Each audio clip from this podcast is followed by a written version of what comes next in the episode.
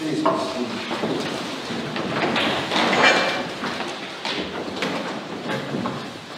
morning, everyone.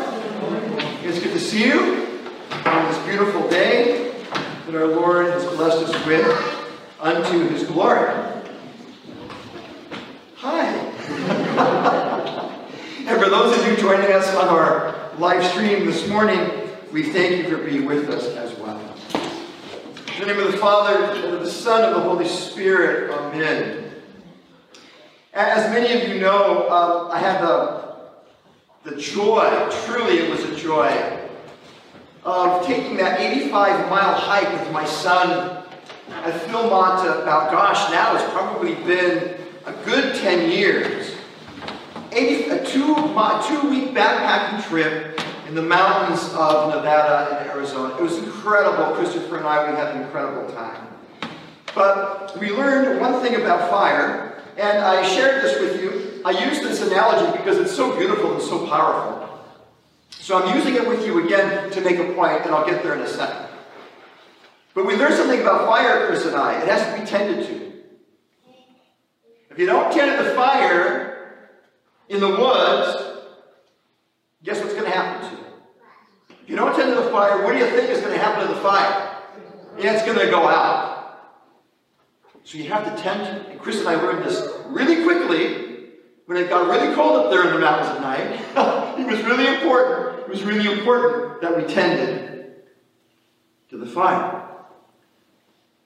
So why am I sharing this with you this morning, my brothers and sisters in Christ? Because today we kick off our stewardship drive for our parish for 2022. So I want to spend a little bit of time sharing with you some thoughts regarding the stewardship of time, specifically the stewardship of time. Because how we use our time will determine whether the embers in our heart, that is the flame and power and grace of the Holy Spirit, how we spend our time will determine whether those embers burn brightly, if they burn softly, or if they're not burning at all. Something to think about. So, as I was thinking about the thoughts I wanted to share with you this morning, my mind immediately went to the New Testament and St. Paul's second letter to Timothy, chapter 4, verses 9. You see, St. Paul had a friend, his name was Demas. And Demas traveled with St. Paul. Initially, when St. Paul was traveling to establish churches throughout the evangelistic world. And this, uh, this is really, uh, an, listen to this. St. Paul says to Timothy, in the second letter to Timothy, he says in chapters 4, verse 9, he says, Be diligent to come to me quickly, for Demas has forsaken me, having loved this present world, and has departed for Thessalonica. Demas has forsaken me. I wonder what was happening. St. Paul says it clearly. He loved the present world. Now, we don't know what happened to Demas. We don't know where he ended up. We don't know very little, if anything, about him. But what we do know is that he forsook his travels with St. Paul because the world has such a powerful draw. On the other side of the coin is Timothy. Timothy, who St. Paul calls his beloved and dear son, also went through sufferings with him. As St. Timothy, as St. Paul says in his second letter to Timothy, he says, Therefore, do not be ashamed of the testimony of our Lord, nor of me his prisoner, but share with me in the sufferings for the gospel according to the power of God, who saved us and calls us with a holy calling. Share with me in the suffering. Timothy shared with Paul in the suffering. And Timothy was able to use his time in such a way that he kept the amber of faith in his heart burning brightly Now, I don't think we should be too hard on our friend Demas because, again, I question. I wonder if he even realized what was happening to him. How slowly we could just drift away and all of a sudden disconnecting from the faith, and then all of a sudden, that's the norm. And these strengths start in such simple, simple. There's a football game on today. The Seahawks, right? Every Sunday seems to be this national holiday called Sunday, the Sunday of the Seahawks. And people tend to spend more time there sometimes. I'm not saying that there's nothing wrong with football. My dad was an ardent football fan. He loved football. But he was in church every Sunday. And football, although he loved it, came second in his life. So there are two ways, my brothers and sisters in Christ, we can use our time. There are two ways we can use our time. The first is that we can we use our time in such a way where we're constantly busy all the time. I tend to fall into that category. Perhaps many of us do. We're constantly busy. We're constantly working. We hardly have any time for ourselves. We hardly have any time for our families. But you know, and I know, that's not healthy. When we're so busy that we don't have time for ourselves, for our families, for our spouses, that is not healthy. On the other side of the equation are people who are constantly bored. Are constantly bored because they have too much time on their hands and nothing to do. That's not healthy either, my brothers and sisters in Christ, because we know from the writings um, of our friend, the psychologist there at St. Vladimir Seminary, that boredom can lead to all kinds of negative behavior, right? To fill, to fill that void. Dr. Rossi's book, Living Well. You can read it in there. He mentions boredom. So being so busy that we don't have any time for ourselves or our families or our faith, and being not busy enough, these are two extremes, my brothers and sisters in Christ, that are not healthy. So what do we have to do? My invitation and your invitation is to look at the time we spend during the day and unpack it. What are we spending our time doing? Do we spend our time, do we make time? And you guys are all here, so I'm, I'm, I'm saying this to the choir, so to speak, preaching to the choir, but you're here. It's important to make time to come to church at liturgy on Sunday. It's important to make time to pray daily. And it's important to make time to connect with ministry, not only on Sunday, but throughout the week to keep the amber of, your, of the flame growing, growing in our hearts. So, how do we do that? First, we have to see that the time of each day is a gift from God. I don't know about you, but every morning when I get up, I do my stavro, and I say to myself, Lord, thank you for this day, and thank you for this 24 hours that you've given me. Because it is a gift, and it is a blessing, and it comes from you, and I recognize it as holy. That's right, my brothers and sisters in Christ. Time is holy because God created it.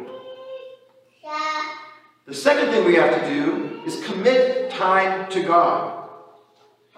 In the book of Psalms, chapters 90, verses 12, the psalmist says, and I quote, Teach us to number our days aright that we may gain a heart of wisdom. Teach us to number our days aright that we may gain a heart of wisdom. We are invited every day to commit time to God. Because that time that He's given us is holy.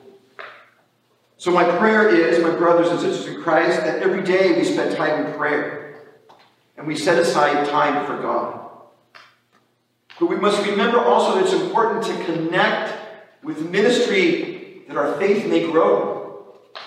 Because we need each other in that journey of faith. I need you, you need me, I need we need each other. And we want to be in each other's presence in the context of the growth of faith because we can only grow in the context of community. We can only grow when we see one another in each other. Loving, forgiving, having compassion.